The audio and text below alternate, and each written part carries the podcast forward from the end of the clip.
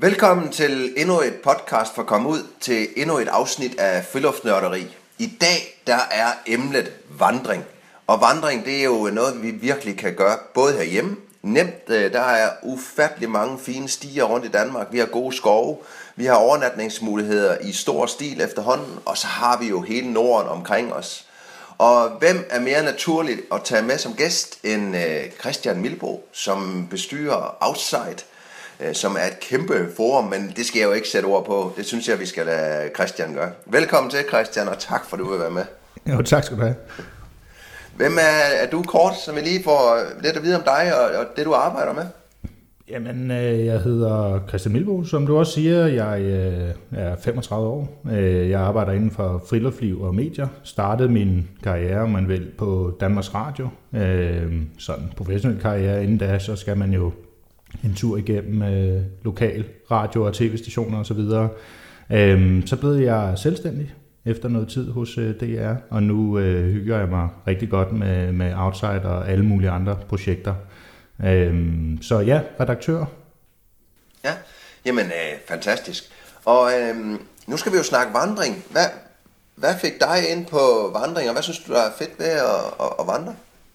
Jamen, som teenager blev jeg sådan lidt øh, tvunget ind i øh, at være spejder, kan man godt sige, øh, fordi der gik en masse øh, af mine venner, men især også en masse søde piger, øh, så jeg tænkte, at øh, det, det er sikkert sted at være. Øh, det gav os også muligheden for at have en, en hytte, som vi sådan kunne sidde og, og, og smugdrikke i sådan, øh, senere hen, ikke, når man blev lidt ældre og sådan noget. Så, så der begyndte jeg egentlig, men jeg fandt ud af, at det med friluftsliv egentlig var ret fedt, men så kommer der jo, som altså langt de fleste af os, også vores medlemmer, kan jeg se, ikke, sådan en periode, hvor at, undskyld mig, bryster og sprut bliver rigtig interessant, og så forlader man det lidt og kommer tilbage senere, øh, når man sådan sidder, du ved, på whiskyaften med en kammerat og siger, ah, vi skal fandme, nu, nu tager vi ud og laver sådan en overlevelsestur, ikke? Øh, og, og det er der rigtig mange, der taler om. Øh, vi gjorde det bare tilbage i, jeg tror det var to tusind og seks eller sådan noget, ikke? Øhm, og så øh, ja, tog vi til Grønland, og så øh, øh, startede min karriere egentlig der igen. Ja, jamen det er jo fedt. Og, og jeg synes også, det der er fedt, altså for mit egen vedkommende, det, det er lidt samme historie jo. Min mor, hun var spejderleder sammen med hendes ja. mand, og så røg jeg jo med til Lapland på sådan nogle vandreture der, også i min, ja. min tidlige teenage. Ja, ja. Og, og, og så har det jo egentlig, som du siger, det, i teenageårene, der, der, der tror jeg heller ikke rigtig, at jeg forstod, at det var bare fedt, og så... så så begynder det bare at ligge derude, ikke? Og, og, og noget, jeg, hver gang jeg vender tilbage til det, fordi det er jo både let at gå til, og, og det er, ja, det er let at gå til, men det kan også være hårdt, men det er noget andet, det kommer vi tilbage til jo, men, men det er nemt, altså det er hurtigt at komme ud på den måde. Ja, bestemt, øh, og, det, og det, som du siger, det er også bare at gøre det, men, men lad os komme ind på det senere. Ja, ja. Jamen, øh, det var jo fedt lige at høre vejen ind til det. Øh, skal vi ikke prøve at, at vende lidt, hvad... Hvad for typer vandring der er, sådan at, at, at folk er med på, hvad vi egentlig snakker om. Øhm, hvad, hvad ser du øh, af typer? Øhm, altså man kan jo hurtigt dele folk op i, i, i mange kategorier. Altså det er jeg ikke selv så stor fan af, men det er mere fordi, at jeg godt kan lide øh, mange af, og måske de fleste af kategorierne. Ikke? Men man kan sige, at, at der er i hvert fald... Øh, øh, sådan ultralight vandrere, og der er ultra heavy vandrere. Ultralight vandrere er jo de her, der ikke har særlig meget med. Det, de har med, vejer ikke særlig meget, og så øh, på den måde kan de så bevæge sig rigtig, rigtig langt i naturen. Så er der øh, de hyggevandrerne, øh, som har rigtig, rigtig meget med, øh, også i rygsækken. De har komfort med, øh, store liggeunderlag, store telte osv. osv. Øh, så det, det er sådan... Ja, så er der alt imellem, ikke? Men, men, men det er sådan to grupper, som, som, som måske repræsenterer vandring rigtig, rigtig godt. Og så er der det, som man bruger vandring til. Altså, der, der synes jeg lidt, man kan dele det ind i, i dem, der tager dagsturene, og dem, der tager de sådan weekendturene, og så er der de rigtig lange øh, fjeldture og ekspeditioner, om man vil, ikke? Øh, så det, det er sådan øh, kort fortalt typerne, tænker jeg i hvert fald. Ja, jeg er meget enig. Så ser jeg lige en ting til, som... som er sådan en lidt sjov vej ind i vandring, det er det her, ligesom Dansk Vandrerlag, hvor at, ja. at man primært ser de ældre, der kommer gående i flok, og, og, og får sådan en anden ungdom, når de bliver ja. ældre, fordi lige pludselig har de tid til at mødes og, og gå en ja. halv eller en hel dag. Men der er faktisk, der er faktisk sket en udvikling også der, fordi der er en Facebook-gruppe, der hedder Vandrefolket. Vandrefolket, og den slinker ja, jeg lige til os. De er lidt, øh, lidt, lidt yngre end, øh, end Dansk Vandrerlag, men de tager også øh, de her dagsture. Og det er blevet øh, sindssygt populært, og det er der selvfølgelig den simple grund til, at man har tid til det, ikke? I hverdagene. Simpelthen at sige, jamen her når solen kommer frem, så kan vi tage ud fra klokken fem af, når vi alle sammen er fri, så kan vi lige spise lidt mad på vejen, og så slutter vi af klokken otte ni stykker for eksempel. De har selvfølgelig også i weekenderne, lørdag og søndag, hvor de går. Og det kunne jeg også se ved, ved Dansk Vandrerlag, de har også skrevet om, om stor fremgang igennem de senere år, lidt ligesom jeg oplever, at friluftsliv er, er stærkt. Jamen det er det jo. Det, det, ja... Det, det, det er i, i kæmpe stigning, og det kan vi jo se stort set alle steder, vi kigger hen, ikke? Og selvfølgelig også på, på Outside, hvor at, at medlemstallet og så videre jo stiger voldsomt. Og der, der oplever jeg også, at, at fra de få år, jeg har været med, kan man sige, så gamle er vi jo ikke nogen af os, men, men at, at, at det, jeg har oplevet, det var, at det var fra en, en lidt mere nichesport, hvor alle var off-trail og langture og sådan noget, til det er blevet mere alment, altså... Nu, nu kan man gå ud, og der er mange rigtig fine mærkede ture, hvor man har shelters hele vejen, og ja, altså, man, man, flere har nemmere mulighed ved at komme ud i det. Jamen, det er jo blevet meget mere tilgængeligt for, for alle, øh, og det det, jeg oplevede, da jeg kom ind i, i eller fandt Outside sådan i to tusind og otte ni stykker, det var jo også, at folk sad og, og, og nørdede utrolig meget. Altså, du, du skulle ligesom være op på et niveau, der var ret højt, altså for at være med. Du kunne ikke bare øh, komme og sige, hvilken øh, sovepose skulle jeg vælge. Det kunne man godt ikke, men, men, men det var i hvert fald hovedsageligt nørder. Det var ikke noget, man talte om ude til bryllupperne, vel, når man sad rundt om bordet og sagde, om jeg, jeg, jeg vandrer. Øh, men det gør man nu, og man får øh, sådan helt andet. Altså vandring var jo dengang øh, sammenlignet med at gå til spejder, hvilket dengang heller ikke var særlig populært, vel?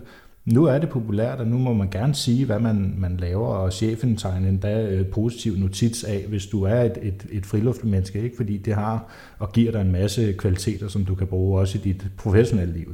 Ja, ja. Og det er dejligt.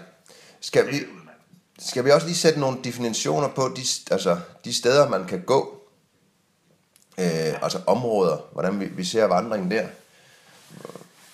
Ja, altså... Øh, Man kan sige, hvis hvis man nu selv vil i gang, for eksempel, så synes jeg altid, at det er en meget god idé at, at tage for eksempel sådan et, et, et program som Google Maps i brug. Så tag hjemmefra, hvor du bor, tegn ind øh, cirka tre kilometer rundt, øh, en rundtur i dit øh, nabolag, og det er skide ligegyldigt, om man bor i København eller, eller ude på landet. Øh, gå turen, øh, se hvor lang tid du har været om det. Se, om du havde brug for mad, om du havde brug for pauser osv. Øh, se, om du havde brug for vand. Øh, det giver dig sådan en rigtig, rigtig god mulighed for øh, at komme i gang på en god måde. Øh, det giver dig nogle redskaber til ligesom at sige, jamen tre kilometer, hvor langt er det egentlig? Øh, jeg hørte en, en pige, der sagde, at jamen, øh, nu vil hun prøve at gå fra sig selv af og til hendes forældre. Der var sådan femten kilometer, men hun tænkte, det, det kunne hun ikke klare. Men hun havde mobiltelefon med, og når hun så ikke kunne mere, så ville hun ringe til, til forældrene, så kunne de komme og hente hende i bil. Da der så var gået nogle timer, fire timer eller sådan noget, så var hun der faktisk i deres baghave, ikke? Og tænkte, hvad fanden, det, det kunne jeg jo godt det her. Hun havde taget med til en helt fjeldtur, ikke? Af mad og drikke og alt muligt andet. Så, så prøv den korte version først. Og så kan man jo altid udvide det med de her gode vandrestier, vi har rundt i Danmark, der er markeret, og der er faktisk flere end mange tror. Der er nogle fantastiske. Ja, lige ude i baghaven, ikke? Øh, stort set. Og så over i, i måske der, hvor jeg har arbejdet mest, så, så kommer vi over i off-trailen, som vi nok også kommer tilbage til, altså hvor der hverken er sti eller sikkerhed eller, eller noget som helst tilbage. Og, og det er jo også ofte den drøm, mange har startet med, ikke? Men, men den er ikke så langt væk, hvis man gider at, at træne. Altså der, det, jeg synes i hvert fald, det er jo, det er jo lettere, end man tror, øh, og, og, og her gælder det især, synes jeg, øh, navigation og sådan ligesom have styr på, hvor man er, ikke? Hvis man er off-trail. Øh, det giver jo i hvert fald en stor sikkerhed. Ja, og, og sikkerhed vil jeg gerne slå en stor slag for, i, altså vi kommer jo nok også til det, men, men, men for mig i dag, og den har jeg også nok sagt mange gange, det er jo i dag, altså en, en nødsender, den koster ikke ret meget. En satellittelefon kan man leje. Selvfølgelig er det en omkostning, men hvis man bevæger sig ud der, hvor at, at sige, sikkerhedsnettet er væk, så synes jeg, man, det er ikke for ens egen skyld. Det er for, for, for dem, der er tilbage, og dem, der skal lede efter en. Fordi hvis, hvis jeg kom galt af sted derude, hvor jeg færdes, jamen, så dem, der skal ud og redde mig, dem skylder jeg, at de ved så præcis som muligt, hvor jeg er. Og også de ved, om de skal komme nu. Altså, jeg kan godt ringe og sige, jeg har brækket benet, men jeg er smertelindret. I kan komme, når vejret er til det. Sådan, at, at, at dem, der skal redde en eller lede efter en, ikke sætter livet på spil. Nej, altså vi har jo, altså jeg skal også skynde mig at sige, at, at det gælder jo faktisk også i Danmark, øh, selvom vi tror det, så er Danmark ikke særlig godt dækket på, på mobilsignal. Øh, og, og selvom man selvfølgelig skal planlægge hjemmefra og kigge på kortet og sige, jamen hvor er husene henne sådan, i forhold til, hvor jeg bevæger øh, mig. Man kan faktisk også se, hvor mobilmasterne øh, er henne af, og hvis man har en lille smule snille teknik i forhold til, hvordan øh, sådan nogle signaler bevæger sig, så er det forholdsvis let at finde dem, men der kan jo altså ske noget, som gør, at man ikke kan bevæge sig. Ja, lige nøjagtigt. Øh, men, men jamen, i for, altså, vi har jo desværre været så uheldige, kan man sige, at vi har faktisk brugt en spot øh, som nødsender.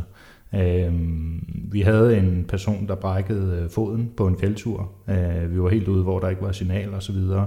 Og en brækket fod, skal siges, i fjeldområder er livstruende. Øh, vi kunne ikke få personen ud. Øh, der var ikke nogen træer til at lave borg af. Øh, terrænet er til, at vi simpelthen ikke kan gå og bære folk. Ja, vi er i hvert fald ikke trænet i det. Det kunne godt være, at du kunne, Erik. Du har nok måske øh, fået træning i det, men vi kunne i hvert fald ikke. Øhm, og det gjorde, at vi blev nødt til at, at, at knalde sådan en spot øh, tryk på, øh, på S O S, som så rører til det internationale øh, øh, hvad hedder det, øh, S O S-tjeneste, ikke? Som så alarmerer. Øh, og det, det svarer faktisk til et et hundrede og tolv opkald, kan man sige, men, men via satellit, ikke?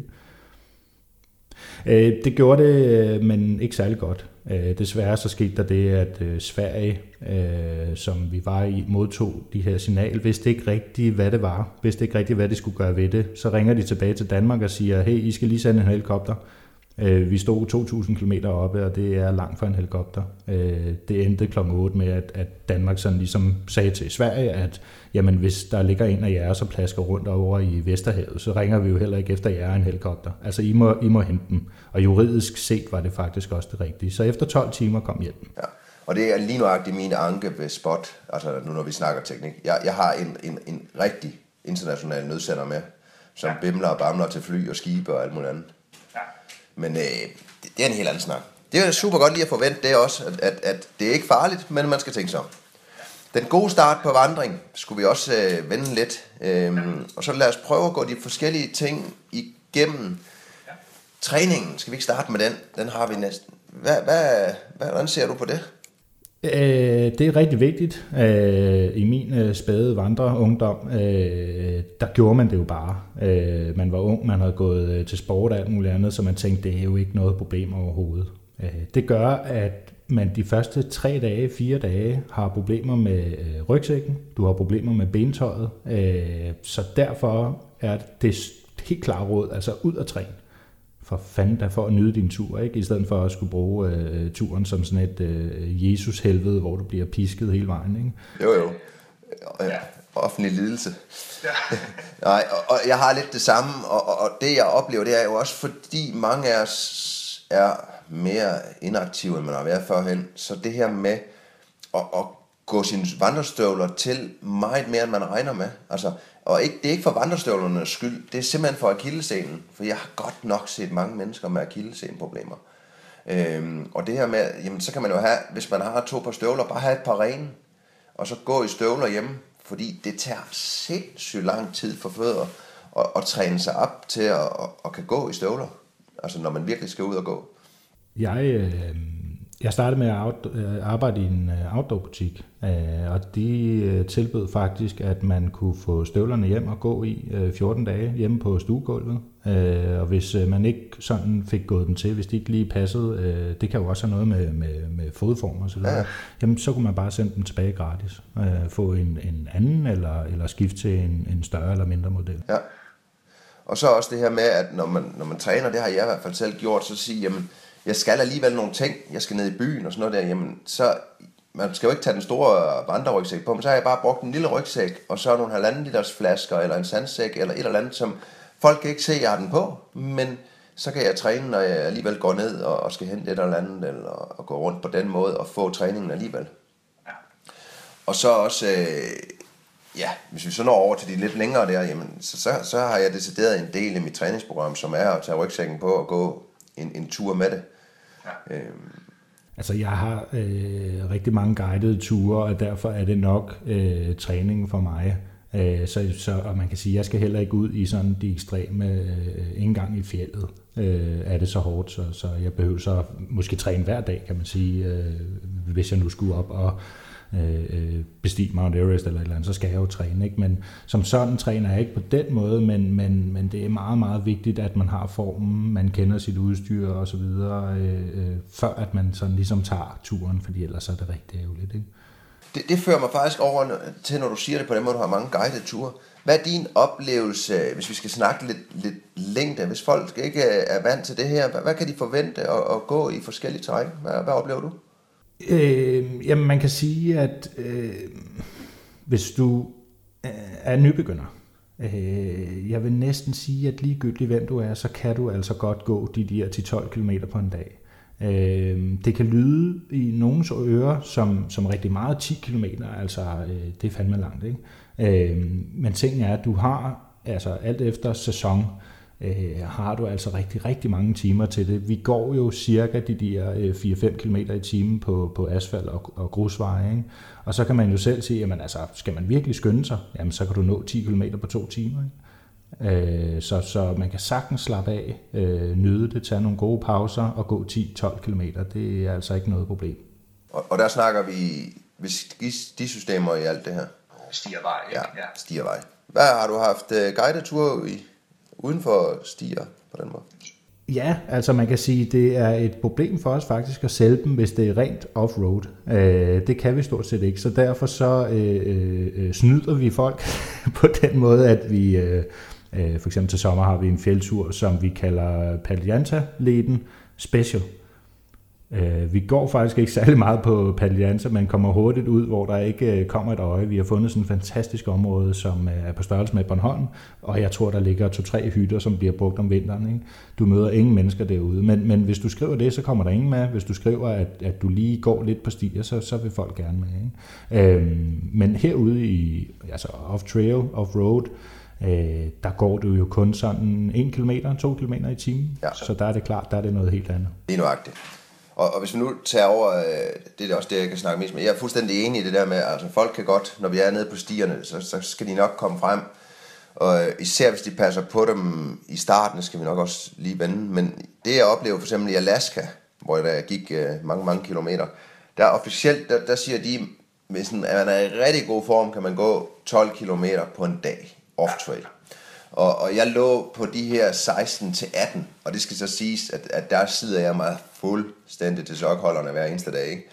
Ja. Øhm, så hvis man, man drømmer om, at man skal ud og gå de vilde off-trail, så vil jeg også sige, jamen start nu med at, at gå ind, og så øh, gå for eksempel fire dage på, på spor, og så tage et par dage udenfor og, og prøve det af. Ja. Fordi man, man bliver overrasket over, hvor stor forskel, når man går i fjeldet på stien, og så lige... går over. Det er helt vildt. Det er helt vildt. Ja. Altså, øh, jeg, efter den øh, helikoptertur, der, der vi blev hentet med, med personen, der havde brækket foden, øh, der gik holdet faktisk øh, videre, så jeg skulle ind og indhente dem inde i fjeldet. Øh, så, så, så dagen efter, der skulle jeg gå øh, cirka femogtredive kilometer øh, i fjeldet for at, at indhente dem. Øh, og, og jeg vidste jo faktisk ikke, hvor de ville slå lejr.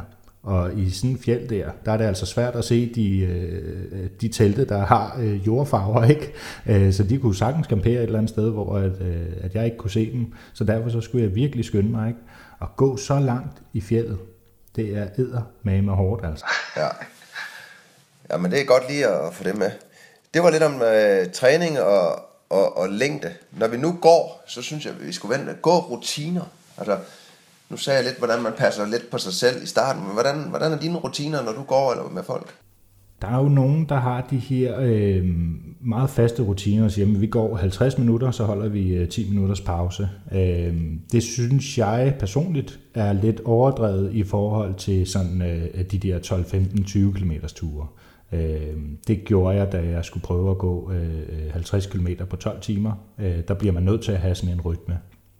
Også for simpelthen at nå det, kan man sige. Men, men på de der kortere ture, der, der, der synes jeg ikke, at, at det er nødvendigt. Og jeg gør det, når jeg har et hold med, for eksempel, som selvfølgelig har forskellige niveau.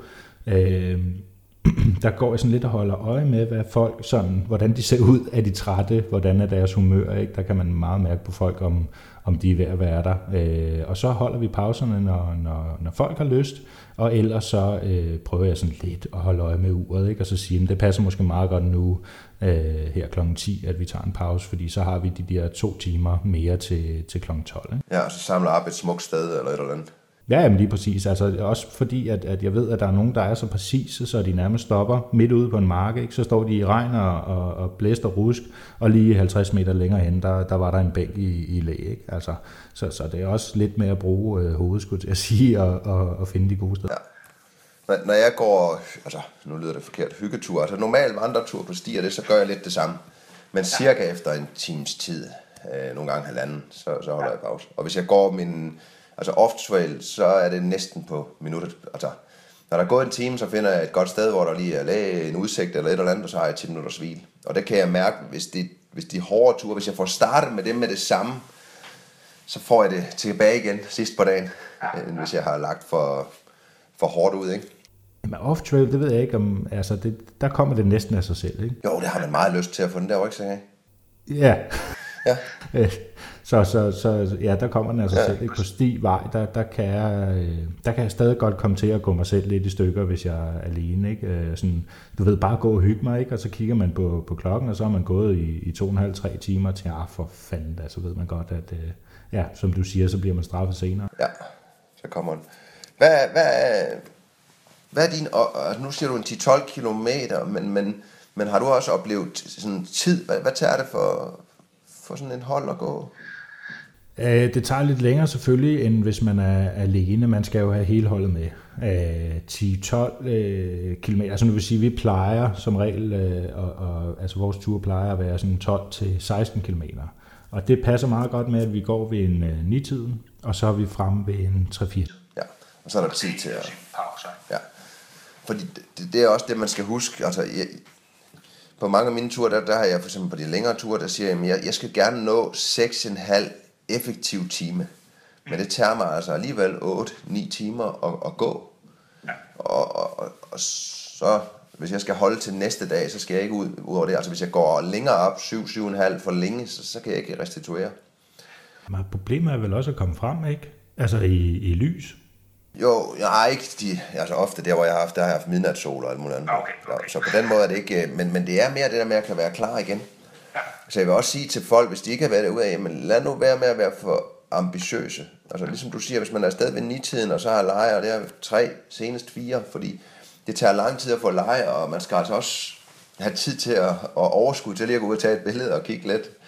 Jamen, og det er især også til de, de unge fyre, der har haft den her øh, whisky-aften, ikke, og blevet enige om, nu skal vi bare ud i naturen. Altså, jeg, jeg faldt jo også på den der ved at sidde og kigge på et kort, og, og de der fjeldafstanden på et kort, dem kan du slet ikke. Altså, og, og, og heller ikke, fordi det er så skide hårdt at gå off-road, vel? Så vi havde jo en eller anden plan om, at vi skulle langt ud og se et vandfald, og så skulle vi rundt der og fiske og bla bla bla, og vi kom, altså...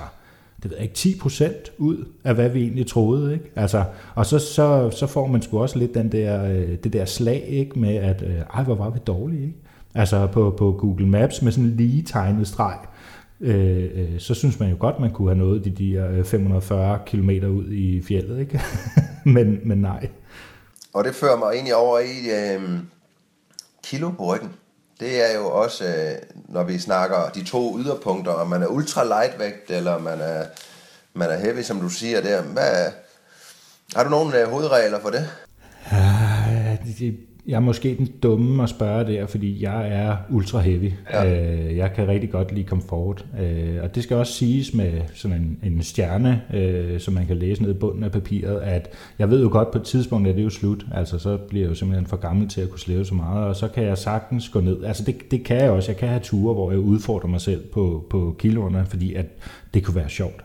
Øh, men, men jeg synes faktisk, altså gradet i dag er blevet så øh, let, og fylder ikke særlig meget, så jeg faktisk har et problem, hvis jeg skal have en weekendtur. Fordi så har jeg kun de der øh, ja, ti tolv kilo med, nogle gange kun otte, og det er simpelthen for lidt til mig, på grund af min størrelse. Øh, så, så begynder jeg at skifte mit grej ud og sige, at brænderen, øh, den her on top brænder, den skifter ud med et Trangia-sæt, fordi så får jeg lidt mere kilo og lidt mere fylde i min rygsæk, så det hele ikke ligger og kurer rundt. Ikke? Så sådan er jeg, men, men, men til andre, kan man sige, at, at det er godt med de der tyve til femogtyve procent af ens vægt maks, hvis vi skal tale sådan øh, de gode råd. Ja, og jeg oplever også, altså, altså mange når de starter, de, de har mange kilo med, og, ja. og, og gå med, med mere end tyve kilo, det, det er altså ja. hårdere end folk, de regner med. Ja. Altså, man skal jo også tænke på, at, at rygsækkene i dag er jo heller ikke rigtig lavet til så mange kilo, så du skal jo faktisk finde den rygsæk, som passer til de her øh, mange tunge kiloer, ikke? For at, at også have det behageligt. Ja, og i dag, der kan man jo få teltet ned, for eksempel at sige, et, et telt, det er, jamen, det er maks et par kilo, ikke? Ja, alt efter, hvor mange. Og, og, og så kan man lægge for eksempel to i det, jamen så er det jo kun et kilo per person, ikke? Der er et telt og, og underlag og soveposer tæt på det samme, øh, uden at man, man behøver at købe det dyreste. Ja, du kan dele øh, grad ud mellem dig, ikke? En tager stænger og pløkker, en anden tager og oversejler osv. Øh, altså man, man kommer hurtigt ned, synes jeg i hvert fald, på de der otte ti kilo øh, per person til en, øh, en weekendtur. Ikke? Og så har du altså øh, godt grej med. Hvis, hvis du vil helt ned i ultralight, jamen, så kan du jo gøre det for fem seks kilo, ikke? Øh, alt efter sæson. Ja, og så når vi over til altså, de længere ture, jamen der synes jeg bare, jamen, det... det, det der er ikke en skid at gøre, du skal have det der mad med, ikke? Jeg skal altså, have mad med, og, og for ja. mit vedkommende, hvis, hvis jeg synes, jeg har, jeg skal stadigvæk have mine kalorier, jeg har i hvert fald elleve hundrede gram mad og brændstof per dag, og, og det er, altså det er mange kalorier, men det er ikke sådan, jeg, altså, jeg kunne da godt spise mere nogle gange. Ja. Og, og så også, når, når vi bevæger os ud på de lange ture, jamen, så begynder man at få medicin med, og reparationsgrej, og ja. alt det andet der, så, så jeg er absolut heller ikke, jeg er letvægt på den måde af alt, altså telt, sovepose, underlag, alt sådan noget, det er letvægt. Men hvis vi snakker off-trail eller det, jamen så sådan noget som, som rygsæk, bukser og alt andet, der skal igennem terrænet, det er lige en klasse over for at holde øh, til det. Men, men det er de færreste, der behøver det. Så når man skal ud og, og, og kigge på grej i starten, så lige tænke over, hvad man egentlig skal bruge det til, ikke? Altså det er det bedste råd overhovedet at give. Altså hvad, hvad er det, jeg skal bruge det til? Det, det, det kan være svært som nybegynder, fordi man ikke... Øh, altså når, man kan jo se det tydeligt på Facebook. Øh, altså så sent som i, i går, der var der en, der skrev, om, om man ikke kunne, øh, kunne anbefale en hængekøje til under øh, fire tusind kroner. Øh, og det kan man hurtigt gøre, fordi det er stort set alle hængekøjer, der koster under det. Øh, Og straks begynder folk bare at kaste op, hvad de sådan selv har dernede af. Så får du sådan en, en tråd, der er fyldt med halvtreds kommentarer om alle mulige forskellige hængekøjer. Det, man skulle spørge personen om, og, og som jeg også bare for at klappe mig selv på skulderen gjorde, siger, jamen, hvad er det, du skal bruge det til? Hvad er dine behov? Hvornår skal du bruge det? Og så videre, så videre, så videre. Ikke? For at, at, at den her person kan finde ud af, Øh, og man kan sige svaren også, altså ham der skal rådgive også kan finde ud af øh, hvad han skal sige, fordi det er let nok bare at kaste det ud man selv har, men hvis personen nu vandrer, så skal vi jo lidt ned i noget letvægt, noget der ikke fylder så meget. Hvis personen kører ud, så er det jo skide ligegyldigt. Ja, og så er der ingen grund til at bruge de ekstra penge på det let. Nej, nej, nej. Men altså det man skal bruge det til er jo også, altså nu fortalte jeg det, jeg startede også i en, en outdoor-butik, øh, og det er faktisk skide svært, fordi folk ved det jo ikke engang selv. Så man kan hurtigt komme til at, at stå og give nogle råd, fordi at man så måske selv mest vandrer og tænker, at det skal ikke fylde så meget, øh, det skal ikke veje så meget. Det gør altså også, at prisen stiger gevaldigt på, på produktet. Ja. Og jeg har også en, en, en, en, nogle gange en oplevelse af, at det er jo hobby. Så ja. folk er jo også villige til nogle gange at og, og så kommer ind, og så, så bliver de jo overvældet. Og så, så, så, inden de egentlig har været ude at prøve det, så får de købt for dyrt grej. Og det kan jeg godt forstå, når man, når man virkelig er klar over, hvad man vil, at man så har noget af det, fordi man er, er sporet ind på, hvad man skal bruge. Ja, altså man kan også, altså hvis man nu taler teltet for eksempel, øh, så kan man jo, jeg kan i hvert fald rigtig, rigtig hurtigt falde for, for Fjällräven, der bare, synes jeg, er, er, er, altså de er virkelig, virkelig fede. Ting med dem er jo bare, at, at langt de fleste er fem sæsoners telte, som du jo altså kan slå op om vinteren, op på toppen af et fjeld, ikke, i øh, orkanen, og så vil øh, teltet stadig være der. Du vil ikke, vel, du er fløjet væk for lang tid siden, men teltet står stadig.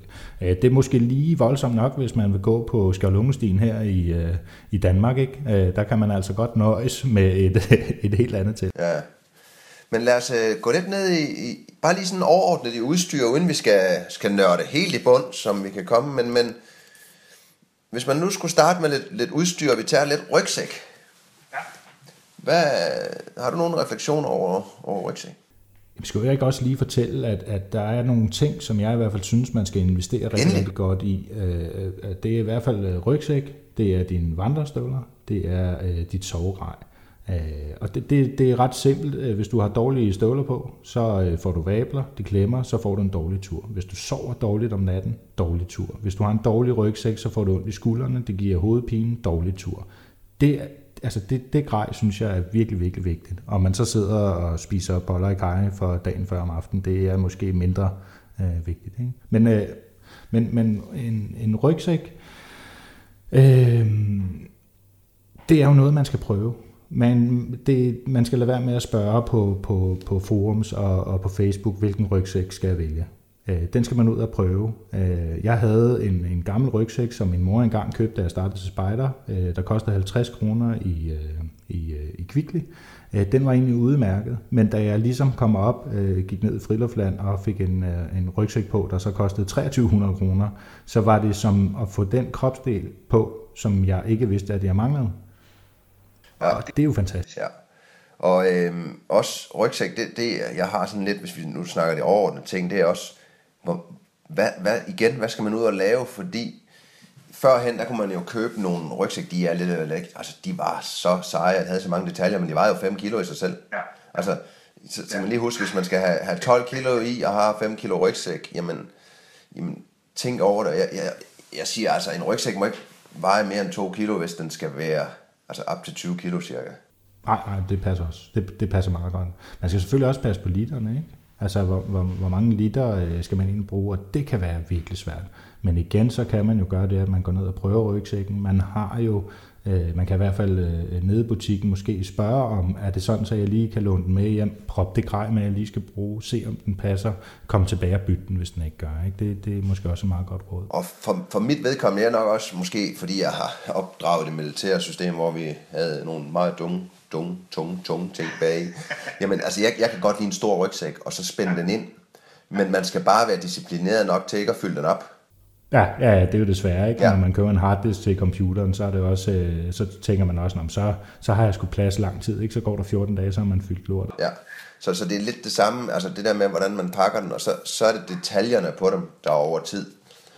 Men jeg er sikker på, inde på forum, der kan man finde en masse gode ting også med rygsæk, og jeg skal nok linke til et link, hvor jeg har skrevet om mine erfaringer med valg og rygsæk også. Ja.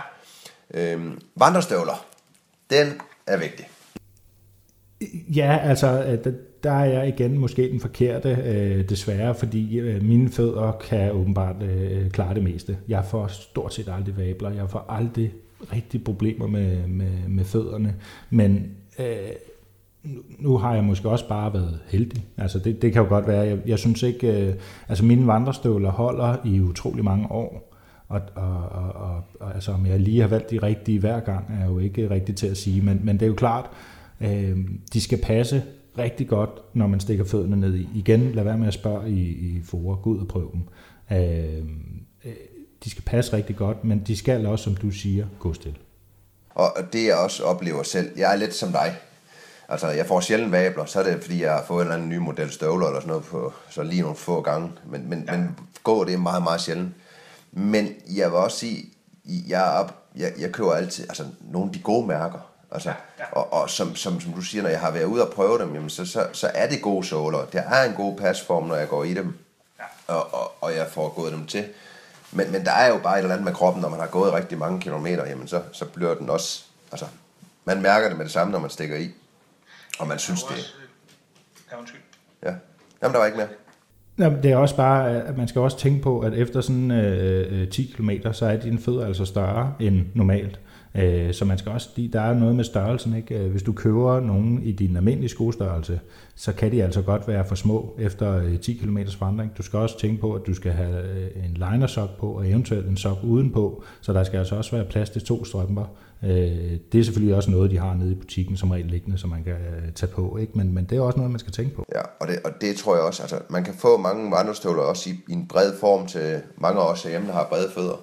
Men jeg går jo for eksempel, altså, der er jeg jo lidt anderledes end mange. Jeg går i to tykke par sokker, altså en ja. liner inden, der er forholdsvis tyk, og en tyk sok. Det gør jo også, at når min fod hæver, at der er plads. Ja. Fordi at sokken kan give sig, men hvis man går kun i en strømpe, dem der gør det, og har en, en tæt støvle, så skal de være sikre på, hvordan deres fod hæver altså i, i løbet af dagen. Ja. Ja. Og der er ingen tvivl om, de hæver, når man, når man går derude jo. Men der skal jeg nok også linke til noget, noget råd og vejledning, og så kan de gå ind og sove der. Jamen sovegrej, så, øh, hvad består det af for dig? Øh, det er altid et øh, lægunderlag med luft. Øh, jeg er formalig til at ligge på skum eller, eller cellerpusle, ikke? Øh, jeg har dog lige fået et cellerpusle, der er de, de er fem centimeter øh, højt, og de begynder faktisk langsomt at, at vinde frem, men jeg tror, at de har nogle år endnu. Så det er et øh, luftlægunderlag og en øh, dunsovepose. Meget kort for ja. Og, og så et eller andet at ligge i telt, hængekøje, hvad end der. Det kommer vi ja, ja. tilbage til. Hvad med underlag i... Åh, nu nævner vi et område, hvor jeg kan holde dundertale, men lad ja. mig høre lidt om, hvad du synes om underlag i dag og kvalitet, og hvad er dine oplevelser med dem? Igen, køb, øh, køb nogle af de rigtige sådan, i gåstegn øh, mærker. Øh, det er der flere grunde til. Det er fandme ikke sjovt at ligge derude, øh, og, og lortet øh, går op i limningen. Vel? Øh, så, så, så køb noget ordentligt. Øh, der er nogle, eller mange af de, de sådan store mærker, tunge mærker på området, de har for eksempel også øh, livstidsgaranti. Det vil sige, sker der noget, som er dækket, jamen, så går man ned med det, så får man noget nyt. Ikke? Jeg synes, at, at, at luft har øh, rigtig mange fordele, øh, blandt andet at de fylder ikke særlig meget, de vejer ikke særlig meget, du kan få dem øh, øh, med, med rigtig god R-værdi, altså hvor, hvor meget den isolerer, hvor varme de er, om man vil, øh, og ulempen er så, at de øh, godt kan larme en, en lille smule i forhold til skum og, øh, og cellerpuslige. Og øh, du har, har du, du har ikke en kombi nogensinde skum, og du, du nøjes med et oppusle? Altså, jeg har jo rigtig mange forskellige lægunderlag derhjemme, så jeg tager faktisk bare det, der passer til, til sæsonen. Men, men, men jeg ser mange, der, der ligesom kombinerer et tre-sæsoners øh, luftlægunderlag med noget skum. Det giver også fordelen, at de faktisk har en sædepude til pauser eller om aftenen, ikke? Så man ikke bliver kold bagi og har noget behageligt at sidde på. Jeg, jeg, kører, øh, jeg kører den kombination. Nogle gange, hvor jeg har ultralet øh, luft, som sådan en, de der, der er huller i over det hele, og så et skumunderlag. Og det gør jeg mere af den årsag, jeg, jeg har desværre en, en, en oplevelse af, at på alle mine ekspeditioner, der går min luftunderlag over tid. Og, og mange af de underlag, jeg har testet igennem tid, de går i stykker, der omkring halvfjerds døgn. Okay. Så de er simpelthen slidt i stykker, ude i, i, i svejsningerne. Jamen, det har sgu ikke lykkes for mig at slide nogen op endnu, men, men, men du har sikkert ret, hvis man bruger dem hver dag. Hver dag, ja. Og det er det, jeg tror, der gør det, fordi jeg, jeg har ikke haft en ekspedition over det endnu, hvor de ikke punkterer. Eller, og altså, jeg finder hullerne, jeg finder hullerne ude i svejsningerne. Og, og, og det gør jeg, jeg bliver sådan en lille smule desperat, så det gør jeg, jeg har et skum, som, som jeg sidder på i løbet af aftenen, vælter rundt, og så lægger jeg først mit, mit luftunderlag ud, når jeg skal sove. Og, og så kan jeg tage et andet ud til bål og sådan noget der også. Men, men der er ingen tvivl om, det, det er noget vægt jo, og, og, og hvis man bare har nogle normale ture, så har jeg altså ikke erfaring med, at der er ret mange, der har problemer. Og, og så er det den ene tur, hvor kammeraterne griner af en, mens man ligger på jorden. Øh, øh, og så må man tage nogle øh, poser, øh, vandtætte poser ud og ligge på noget tøj og, og lidt. Ja, skide der med det, ja, det skal man sgu nok overleve. Men, men, men jeg, jeg kan se en tendens, når jeg er på de lange ture, at åh, det koster godt nok nogle underlag. Okay. Så, så jeg går mere og mere tilbage til nogle af de mere hardcore mærker, som gamle form og kæmpe svejsninger og alt muligt andet, men, men, men det er også mere ekstremt. Sovepose, sagde du? En god dunsovepose? Ja, men det er mere fordi, øh, jeg, jeg er faktisk sådan en fibertype, så jeg, jeg har det faktisk udmærket, og, og min krop ånder fint nok i, i, i fiber generelt, men øh, det er kun her inden for de sidste par år, hvor fiber rigtig kan være med i, i vægt og fylde. Øh, så, altså, og, og der er bare mere komfort i, i en dunsårpose, kan man sige. Jeg ved godt, at folk de nævner lidt det her med, at jamen, den kan klappe sammen, hvis den bliver våd. Altså langt de fleste dunsoveposer i dag har jo sådan en vandafvisende øh, yderstof. Øh, jeg har prøvet det med, at den klasker sammen en gang. Der lå jeg ved et sted, hvor der var to sådan fos, der mødte hinanden. Øh, så der var jo virkelig meget kondens øh, i, i vejret. Altså man kunne mærke det, når man trækker vejret. Ikke? Øh, der klappede den, der blev det koldt bevares, men jeg har prøvet det en gang ud af rigtig, rigtig mange ture. Ikke? Jeg er også øh, dun. I dag. Altså, hvis vi ikke snakker hardcore vintertur, selvfølgelig, så det har jeg en kombi. Men, men det, det er lidt samme udvikling. Førhen var det fiber, så var dunene, de var ikke vandbehandlet, nu er de vandbehandlet, og, og kommer, nu kommer fiberen en lille smule tilbage, sådan at, ja, hvis det er en sommersovepose, så er det efterhånden hip som hap, men ja. Man får bare så meget mere komfort i de her øh, gode dunposer, og jeg har altså heller ikke haft dem til at klappe øh, i nyere tid. Og, og når man så går, hvis man sørger for, at de er pakket vandtæt, og og det andet, og så tørrer de. Og hvis det endelig får en våd plet, og der bare er det mindste vind på fjeldet, og man hænger den ud, så er den tør. Ja, i løbet af nogle minutter. Jeg har, jeg har faktisk lige fået en øh, rygsæk, hvor at der nede i øh, soveposerummet, øh, som man vel kan kalde det, selvom man kan have sovepose ligge under og telt dernede efterhånden, øh, der har de faktisk lavet øh, myggenet, øh, sådan så man kun kan lukke det, og så kan dine ting sådan ligge derinde og tørre, og så kan du så selvfølgelig, hvis det regner, lukke det yderste også, så den bliver øh, vandtæt, ikke? Eller vandafvisen. Det synes jeg er meget sjovt. Ja, og det har jeg haft i flere år på min ja. øh, Fjällräven Kajka. Og, ja, lige præcis. Er det den? Nå, det er, det er den, jeg har gået med i mange år. Øhm, jeg har ikke brugt det, fordi jeg, jeg, når jeg går i terræn, så tør jeg simpelthen ikke, fordi jeg er så bange for, at jeg får den sat i et eller andet. Men øh, jeg tør det bare, når jeg kommer frem. Så overnatning. Så sjovt detalje. Ja. Der, jamen, telt og, og hængekøj, det har vi egentlig været lidt inde på, at man behøver ikke, at, altså igen, hvad skal man bruge det, kommer an på, hvad man vil ud og opleve, og, og hvad, hvad man skal, så må man jo starte nu med noget til nogle fornuftige penge, eller låne noget, ikke? Ja, lige præcis, ja. Altså man kan jo også øh, prøve at sætte en lille smule på, på shelter, så altså, det skal man ikke gøre uden telt eller hængekøj, altså du skal ikke bare øh, satse på dem, fordi de kan altså være optaget, det er altså surt at komme frem efter seksten kilometer og ikke have noget sted at sove. Men, men, men telt, hængekøje, man kan jo også prøve en tarp, hvis man er lidt øh, mere hardcore, man vil ikke, at det er særlig hardcore, men, men det kan der være nogen. Bare det uden for myggesæsonen, sådan rigtigt. Ja. Og det, det vil jeg også sige med telt. Jeg synes faktisk, der er kommet nogle rigtig fornuftige mellemklasse-telte, altså prisniveau. Øh, men, men, men jeg har en masse holdninger til sædehøjde og alt muligt andet, men det skal jeg nok også middelænge til, hvis nogen vil dykke ned i mine tanker om det. Men lad nu være med at... Og, og, og langt de fleste kender jo også en, som, som har et telt, så tag dig ud med dem en gang og, og prøv nogle telt af inde i, i køber. For der er bare nogle telt, der ser lækre ud, som i min verden er alt, alt for lave inde i, og andre dumme detaljer. Ja, så sædehøjde skal man fandme have, og jeg synes også, et, et, et godt stort apsis, det er virkelig rart til, til ens ting. Ikke? Altså, så man kan holde altså, lidt hygiejne, lidt orden, lidt, lidt rent inde i, i inderkabinen, og så kan man sgu svine alt det, man vil ude i, i apsis. Ja, og hvis det er rigtig dårligt vejr, jamen, så kan man samles næsten hele flokken ja. i, i mange telte, og man kan lave mad og alt muligt andet her.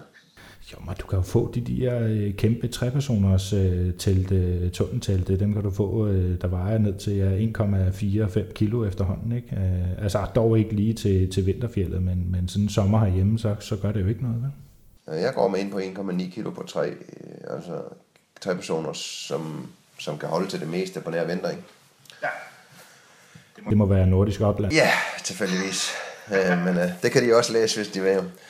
Det har jeg været meget, meget glad for. Men jeg har også både Fjällräven og hele sport og det, men, men det har jeg skrevet om også. Og øhm, det er jeg sikker på, at der er mange holdninger til inde på jeres forum også. Hvad når vi lige snakker vandring, det bliver jeg simpelthen nødt til at spørge dig om. Går du med vandrestav? Øh, ja, når det er vinter og når det er oppe i fjeldet. Jeg, øh, jeg havde sådan lidt den der med, at, at det var sgu, øh, det var sgu for stavgangsagtigt. Øh, det var kun for gamle mennesker. Øh, så vred jeg om øh, på en fjeldtur tre gange lige i træk, tre skridt øh, på knæet, Øh, og så øh, måtte jeg jo øh, låne en, en vandrestav øh, de næste to dage øh, for at komme over det. Det var heldigvis noget, der kunne sådan gås varmt, så, så det var ikke noget problem. Men så fra nu af, øh, og så selvfølgelig om vinteren, når det er pisseglat, ikke, der er det sgu rart at, at have sådan et par vinterbyøster-sæt med, ikke, så man ligner sådan en dukke, man kan styre. Ja, jeg er nået dertil, jeg går, i mange år har jeg, jeg går med to vandrestav hele tiden. Ja. Øh, og det er nok også, fordi jeg har gået så meget ski og alt muligt andet, men det er sgu bare så dejligt, når man går op og ned ad bakke, lige have et par ekstra sæt øh, støttepunkter og alt muligt andet. Og hvis vi så går ren sti asfalt, det skal jeg indrømme, så synes jeg, det er irriterende. Så ryger de på rygsækken. Ja, det kan de jo også hurtigt gøre. Men lige så snart der er sådan lidt op og ned, og jeg ved, der er det, jamen så er de med. Ja. Også fordi jeg ofte har, har endt med lidt flere kilo, fordi at, øh, hvis jeg går med min datter eller et eller andet, jamen så har jeg hendes ting og, og andre ting. Så jeg tror også, det er sådan en, altså lige om lidt, du ved, om nogle få år, så tror jeg også, jeg ender med, med kun at gå med, med dem. Så, så det er måske en alderting, det ved jeg ikke. Nej. Ikke at, ikke at du er gammel. Nej, nej. Jamen, jeg forstår slet ikke den der hentydning der, vel? nej, nej. Hvad, øh, ikke at vi skal gå så dybt, men, men, men brænder og, og, og bål, altså det, det, hvad, hvad er din holdning til det, og hvad går du med det? Øhm, hvis jeg er alene, øh, så er det helt klart sådan en øh, on-top øh, gasbrænder. Og det er også fordi, at de nu, øh, øh, altså Primus har udviklet den her vintergas, som går ned til de der minus øh, toogtyve grader. Øh, jeg er sådan en, der om morgenen øh, skal have min kop kaffe, før jeg overhovedet virker. Øh, så derfor skal det gå hurtigt. Havde jeg sådan en øh, kettekettel øh, med, øh, så ville jeg have smadret lejren øh, af ejerskab inden. Ej, så slip da det ikke, men alligevel. Øh, derfor bruger jeg gas. Men det er klart, øh, øh, altså skulle jeg ud på nogle andre ture, vinterfjeld og så videre, så havde det været øh, multifuel eller... Øh. Og fordi jeg er så meget på det andet, så har jeg jo mange multibrændere, så jeg, jeg bruger det en del, men jeg har altså også sådan en Primus med gasflasken der, og jeg ja, ja, ja. Måtur og sådan noget der. Og bål, det, det er mere, altså... Alt det andet, det, det ser jeg lidt som sikkerhed, det, og så øh, nogle ture er mere baseret på bål end andre, ikke? Ja. Øh, jo, men og det er jo også varmegivende og så videre, ikke? Hvis man har noget... Øh Øh, altså er ude om vinteren, ikke, så er det jo øh, rigtig, rigtig dejligt og vigtigt med, med det der bål, ikke? Og så kan man jo lige så godt have en lille øh, grydekedel med, som man øh, bruger over bålet, også hvis man vandrer. Jo, og så, så sparer man jo det hele. Altså, ja. Tag en gryde med, der kan jeg begge dele. Jep, jamen øh, har, du, har du noget... Ja, altså lad os lige vende tøjet bare øh, ganske lidt. Har, øh, hvordan øh, vandrer du i... Med skaljakke, eller har du normal jakke, eller hvordan går du? Eller? Altid øh, skaljakke, også om vinteren. Øh, så har jeg noget dun indenunder og noget, noget øh, uld øh, inderst. Ikke? Det er sådan mit trælads øh, setup, og det har sgu holdt meget godt i, i alle år. Jeg vil så sige, at, at jeg, der er jeg også blevet ældre. Altså jeg har fundet ud af øh, inden for, for kort tid, øh, at jeg også skulle bruge en sædepude, fordi jeg åbenbart begyndte at blive kold nedefra. Det har jeg aldrig oplevet før. Og nu begynder jeg fandme også at få, øh, få koldtær, så jeg tror også, at jeg må ty til sådan et par, par dunbukser og øh, skalbukser efterhånden, sådan, så jeg ikke øh, får de der koldtær. Så man bliver ældre åbenbart, øh, og så skifter beklædning også. Jeg tror, jeg har været så meget våd i mit liv, jeg gider ikke være våd, så jeg har, jeg har selvfølgelig regntøj med, men eller så også, jamen prøv, at man behøver ikke så meget tøj. Altså nogle lag uld og gode underbukser, gode sokker. Det meste tøj kan man godt starte med jo. Altså, om man har håndværkerbukser eller har fjällrävenbukser eller ej, det er jo ikke vigtigt lige de første stykke tid.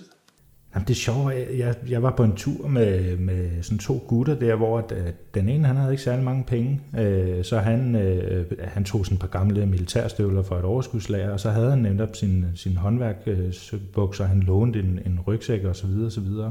Så var der ham den anden, der, der, der fik det hele, øh, hans forældre og mormor og så videre. Det var top-tulle udstyr. Den, der havde den bedste tur, det var faktisk ham, der havde det dårlige udstyr med, om man vil. Øh, fordi ham med det bedste udstyr ikke rigtig vidste, hvordan han skulle bruge. Ja, og der, der, der, er, altså, der er rigtig meget godt. Ja. Ja, både håndværkerbukser og overskud og det. Og så kan man selvfølgelig trappe op til alt det andet efterhånden, man ved, hvad man skal bruge.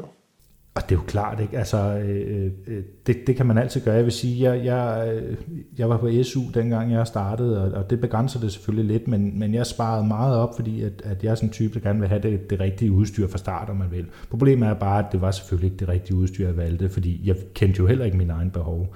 Øh, og derfor er det bare, altså start i det små, og så kan du altid opgradere til, til, til det gode bagefter. Jo, og, og, og så er det jo region, når man kommer op til det gode, og man er mod Arctaris, som har små lynlås, eller man er mod over med noget, der har grov lynlås og alt andet. Ja. Men det, det, det må man jo finde ud af selv. Hvad? Jamen, øh, super fedt. Vi fik lige vendt udstyret, uden at gå helt i det. Hvis vi skal snakke om nogle, øh, bare lige kort om nogle gode vandresteder, sådan både herhjemme og i Norden og sådan lidt, altså, hvad, hvad, har du sådan lidt grove øh, overvejelser herhjemme?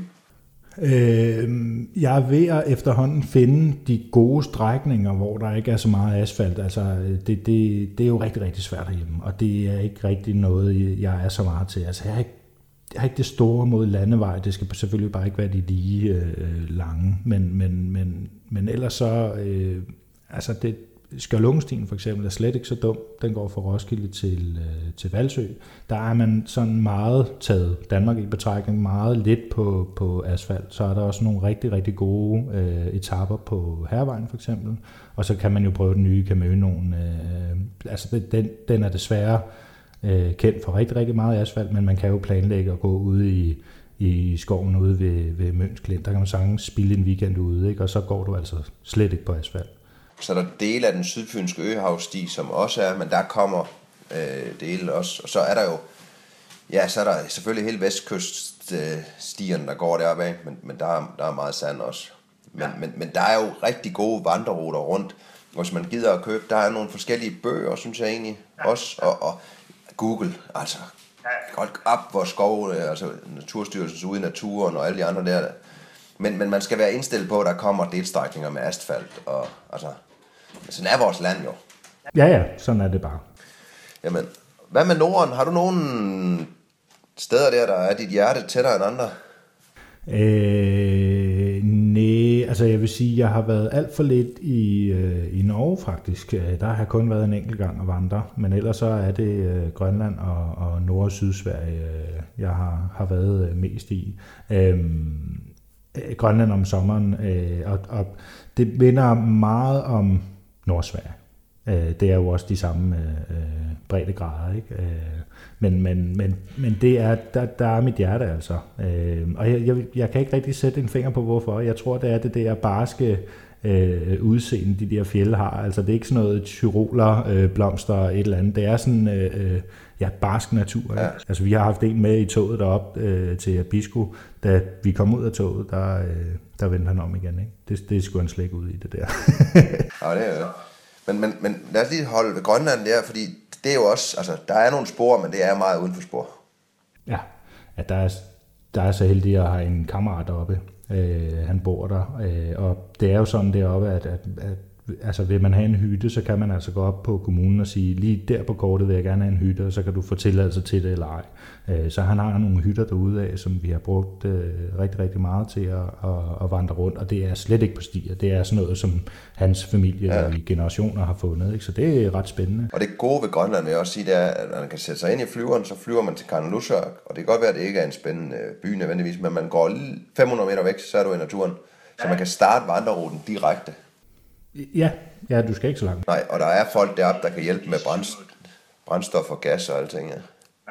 Jeg har lidt det samme med Sverige, som du siger. Altså Sydsverige er jo super nem at komme over til. De har nogle rigtig gode vandreruter, både med shelter og mærkninger, men, men også en kombination af asfalt og sti.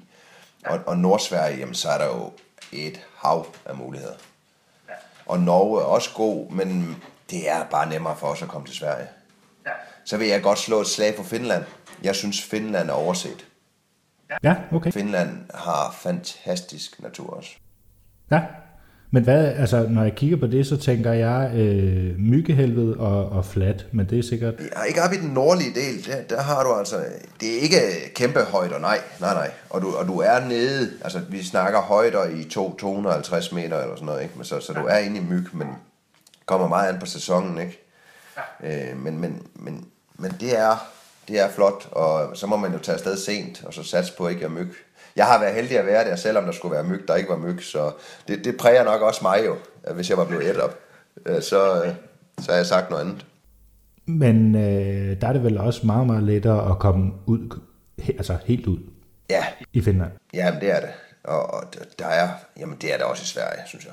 Så meget forskel der ikke. Okay.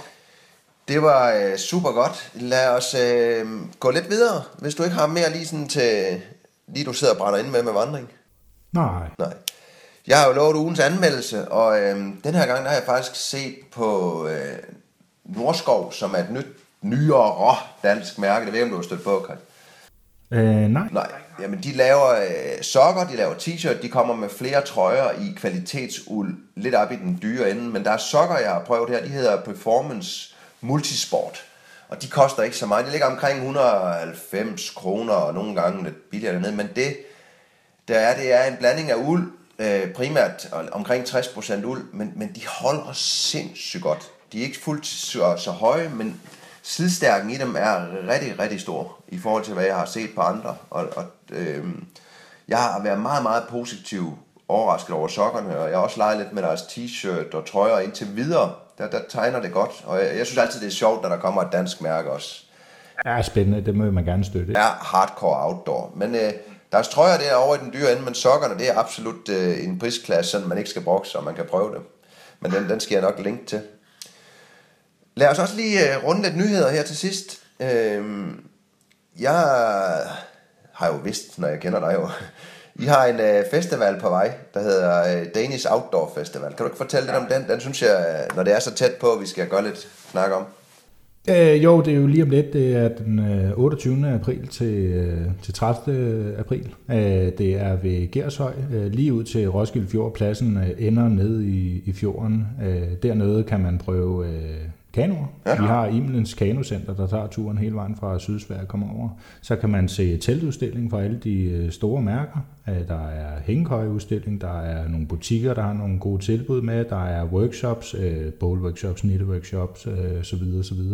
Og øh, bedst af alt selvfølgelig en masse hygge øh, på festivalpladsen. Det er gratis at komme ind, det er gratis at blive overnat, der er gratis parkering og toilet og så videre, så man behøver ikke at ofre så mange kroner på det heller. Så, så det er sådan set som en rigtig festival. Man kommer og slår sit telt op, starter sine brænder, sidder og hygger, nørder og går ned og, og sparker. I stedet for dæk, så mærker man hænge. Sparker telte. Man kan faktisk, øh, producenterne har givet lov til, at man sagtens skal overnatte i teltene, så hvis man nu vil ud og købe et nyt telt, så kan man faktisk prøve det, før man øh, køber. Og det er sådan ret unikt, kan man sige, for Danmark i hvert fald, at man kan det. Hvad forventer I af mennesker fra de andre år? Uh, sidste år havde vi rigtig dårligt vejr, men, uh, men da vi er outdoor-personer, så kom der alligevel nogen. Uh, I dag, hvis det bliver, eller i år, hvis det bliver godt vejr, så kommer der mellem tusind og tre tusind uh, mennesker. Jamen, uh, godt initiativ, og uh, det vil jeg bare sige, hvis man er, så er det jo dernede og, og mærke udstyr og, og gå rundt og kigge på. Jeg tror også, der vil være masser at se på selve festivalspladsen, hvad folk har slæbt med. Uh, ja, ja, ja. Uh, altså det er jo det, der giver inspirationen, ikke hvad andre bruger. Ja. Når vi nu snakker vandring, så vil jeg selv lige nævne, øh, jeg har jo har fingrene i sådan et vandkraftværk, som hedder Blue Power. Jeg skal nok øh, linke til det, som jeg har med på Yukon. Jeg fik ikke så meget brugt den på Yukon, fordi en stor flod, den har jo backwater over ved kanten. Men i små vandløb, der, øh, der ligger den altså bare og arbejder, og den, den ligger og producerer strøm, og den vejer fire hundrede gram. Så i forhold til, til for eksempel solceller, der er godt, som jeg er virkelig glad for, men så, så er der noget til den anden sæson her, som egentlig ligger og arbejder i alle de timer, man ligger ved en lille bæk. Er der powerbang i? Ja. Okay. Øhm, der er, som jeg lige husker, det er fire tusind milliampere, og så ligger den bare og drejer rundt, og så er der U S B-stik deroppe, man lige kan gå over og sætte til. Ja. Øhm, så den er meget interessant i det her øh, fjælforbrug, fordi der er mange af lejrpladserne i forvejen, der ligger ved, ved nogle små vandting, som jeg er helt sikker på, at det er noget, der vil, vil blive udviklet på videre derhen af. Hvor stor er den? Jamen, den, den er som en tallerken, og så er den cirka ti centimeter høj og vejer fire hundrede gram, og så tager man ligesom midten ud med, med en, en propel, og så sætter man en vejer på på halvanden meter, og så er det den vejer, der ligger og kører rundt. Øhm. Har du andre nyheder, du har stødt på? Øh, jeg synes, det er sjovt med øh, Climate øh, er jo kommet med et lægunderlag specielt designet til, til hængekøjer. Ja. Øh, og det hedder Climate Hammock V. Den tror jeg også. Øh, det er ret sjovt. Har sådan nogle vinger på, ikke? Jo, jo, jo, det ligner sådan, det, vi kalder den Libras-indlæg, ikke? Det ligner det faktisk. Øh, og det sjove ved den er jo, at de har ramt rigtig, rigtig godt. Det er ikke så typisk, synes jeg, fra sådan en stor producent at komme ud med noget så kontroversielt, kan man sige, øh, at de så rammer så godt, som de har. Men de der vinger gør jo faktisk, at når du ligger i hængekøjen, øh, så beskytter de dig øh, de steder, hvor du normalt bliver øh, kold, altså på, på skuldre og hofter, når du ligger i hængekøjen, fordi hængekøjen samler sig omkring dig, ja. Og derfor giver øh, noget kulde. Der presser du simpelthen luften ud af soveposen og hele tiden. Jamen det er det ikke, og, og, og det her øh, bliver der. Det skøjter ikke rundt, som det vil gøre, hvis du vil proppe dit almindelige hænge, øh, ligunderlag i hængekøjen. Så, så det, det er sgu ret godt ramt, øh, vil jeg sige, og, og ret spændende sådan til, til den verden. Ja. Jamen det er super. Det ender med, at jeg må lave et helt emne om hængekøjer, så man kan få belyst det. Men øh, det her på falderæbet, har du nu et, et lille godt råd eller fif til folk, der skal ud og, og vandre? Øh... Altså start, lad være med at læse så meget på din og min side til at starte med, fordi man kan læse sig ihjel, ikke? Vi vil gerne have folk ud bare at gøre det.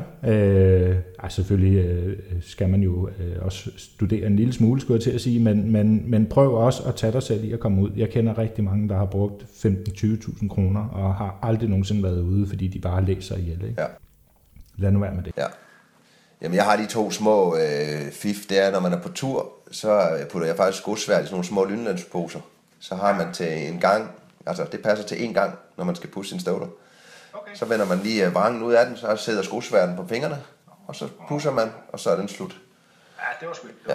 Og så øh, hvis man nu har støvler, der begynder at, at, at gnave lidt, så tag en gummihammer og simpelthen bank hele det område der, hvor de gnaver blødt. Og man kan også gøre det med en multitool på, på turene. Lige snart man mærker noget, der begynder at klemme, så får banket dem blødt i et større område. Det kan godt se voldsomt ud, men, men det redder altså lige en for nogle tryksår. Eller... Kan jeg nå at komme med ja, et, et, et hurtigt råd også? Øh, hvis man nu bliver øh, træt sådan på forfoden, mens man har nogle andre, ja? Så kan man lige binde øh, snørbåndet op. Men i stedet for at slutte helt oppe, så binde lidt ned igen, og så slutte øh, med at binde øh, sløjfen dernede på, sådan midt på foden, skulle jeg til at sige. Det, det hjælper altså også. Lige nøjagtigt. Og, og det der med at vil lege med snørbåndene, altså det er helt vildt, hvis man, man prøver at snøre på nogle forskellige måder, hvad det kan gøre, når man... Øh, ja. Det skal man virkelig gøre. Det var et godt et. Jamen, øh, er der noget, jeg ikke har spurgt dig om, du bare har tænkt? Hvorfor spurgte han ikke om det? Nej, altså man kan sige, øh, cyklen ved vandring, synes jeg, er, er men det er næsten et, et emne for sig selv. Men kort sagt, eller kort fortalt, kan man sige, at man skal være forberedt på, når man er derude, at der sker noget med en. Ja. Øh, det kan både være, mens man går. Øh, hvis du går og bliver gnaven, øh, så kan jeg hurtigt sige, lad være med det. Det er der ingen grund til. Øh, prøv at tænke positivt. Prøv at lade være med at tænke på, hvornår er vi fremme. Altså, hvornår øh, har vi gået de seksten kilometer? Tænk på, hvornår man er, er rundt om det næste hjørne, og hvornår man kommer hen til det der flotte udsigtspunkt, i stedet for at tænke på målet. Lige nøjagtigt. Og hvis man begynder at få ondt, som du siger, et eller andet sted, jamen, prøv virkelig at blive ved med at gå normalt. Og, ja.